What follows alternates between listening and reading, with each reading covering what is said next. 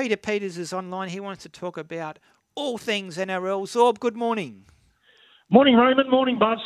Hey, thanks for joining us, Zorb. Hey, straight to Turbo. A lot hinges on Manly's 2023 season on the fitness of Tom Trbojevic. He's back from America. A lot of good news there. Must be upbeat around the club now, Zorb.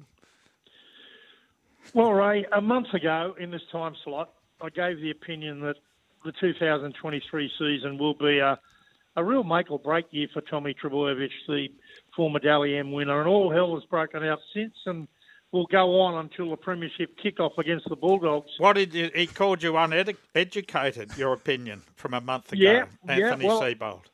I'll get to that. And I, uh, that game at um, at Four Pines, um, he will be under that bomb expert Matt Burton, and that will be a sellout cauldron. And I actually think a masterstroke at, by their new head coach Anthony Seibold may have a major positive effect on Turbo going forward. All his career at Manly, Tommy has done it easy from a coaching point of view and from a management point of view. He wasn't even he wasn't even given a slap over the wrist over that idiotic run down the Corso whilst drunk after a day out on the harbour. He fell over in the showers, Orb. Yeah, it happened in the shower. It happened because it had a day out on the harbour uh, celebrating Brad Parker's birthday, and it happened in the Corso. No doubt about that. Can Now- I just can I just interrupt? I reckon you're too heavy on him. I really do. I think he is he he is manly. He is Buzz, the face Buzz, of that club. Buzz, And I all you want to do is bag him. I, I don't want to bag him. I've been watching him play since he was 13. Hmm. When when when Jack Elsgood, a former player, came to me and said, "This kid's a star," he was playing at the Mona Vale Raiders, and he is a star, but he needs some hard-nosed coaching, a disparate, different perspective than what he's been getting. He needs some challenges, and I reckon enter Shane Flanagan, Flanagan an ex-old school hooker who took the Sharks to a title. He's Yeah. a win at all cost coach, but a real thinker. He's got the best out of some hard nuts and some brilliant players at the Sharks. I applaud Seibold for having the common sense and the courage to have Flanagan sit beside him in the coach's box.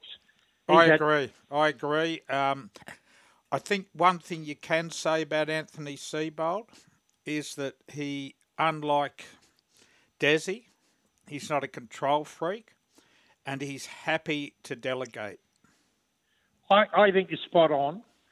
He's had one year at Souths, and he was the Dally M Coach of the Year.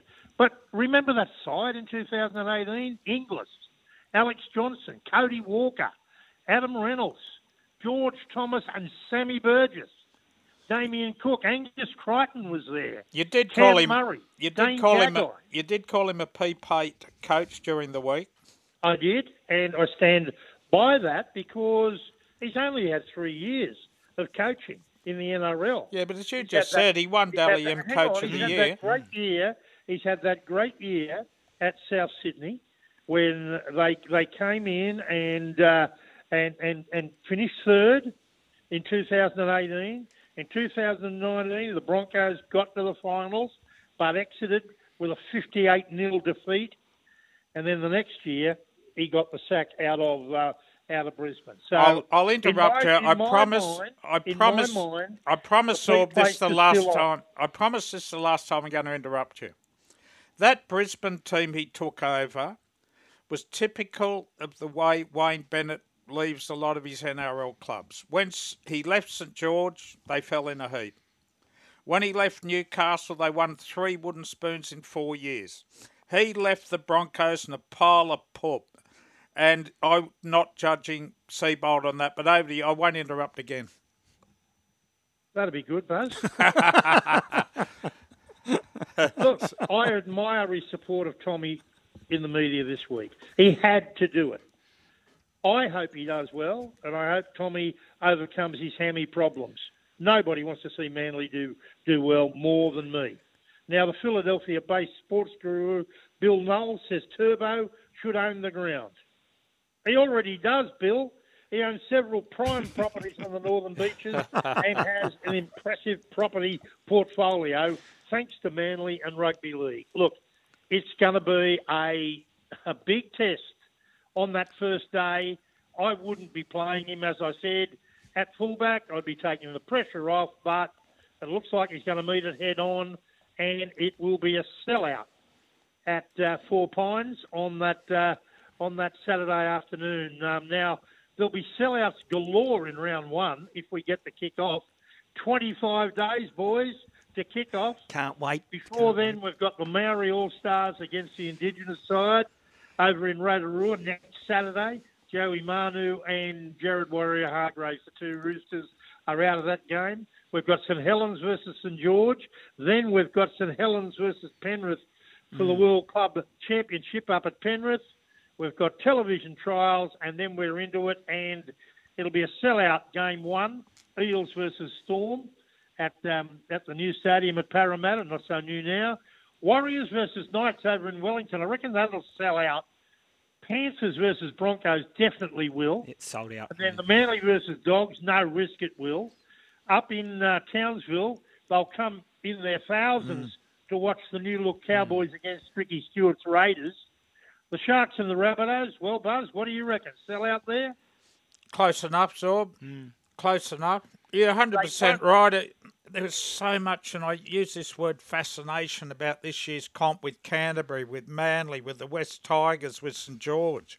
Four great Sydney clubs who ha- haven't done so well recently. The. Dolphins' first year. Dol- Can Yeah, the Dolphins' Panthers first go year. three in a row? It's just So, anticipation. it's going to be a sensational round one, and I'm going to come down to Brookvale and I'm going to ring Tony Mestrov and ask him, can I sit next to Zorba?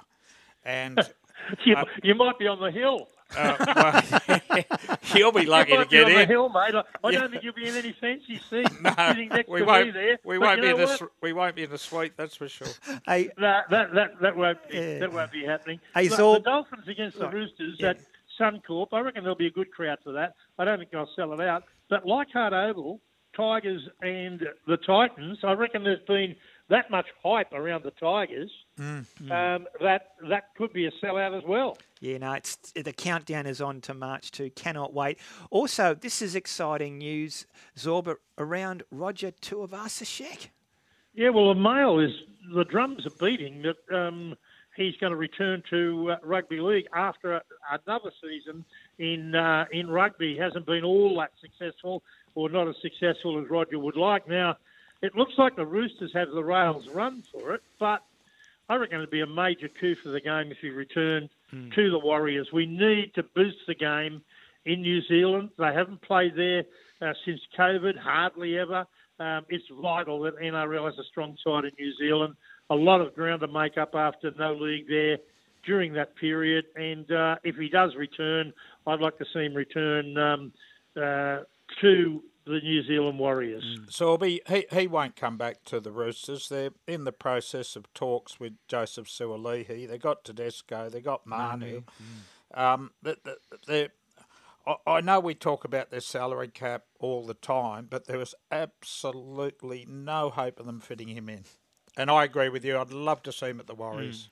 Mm. Yeah, I think he's needed to, to boost the game over there, um, and uh, we're going to do everything to help them because they the Warriors did a great thing for rugby league and, and, and took a lot of took a lot of flack uh, for the game and kept it going Yes. during a very tough time. And I Correct. hope that's marked down uh, in history for the Warriors. Well done to them. Exactly.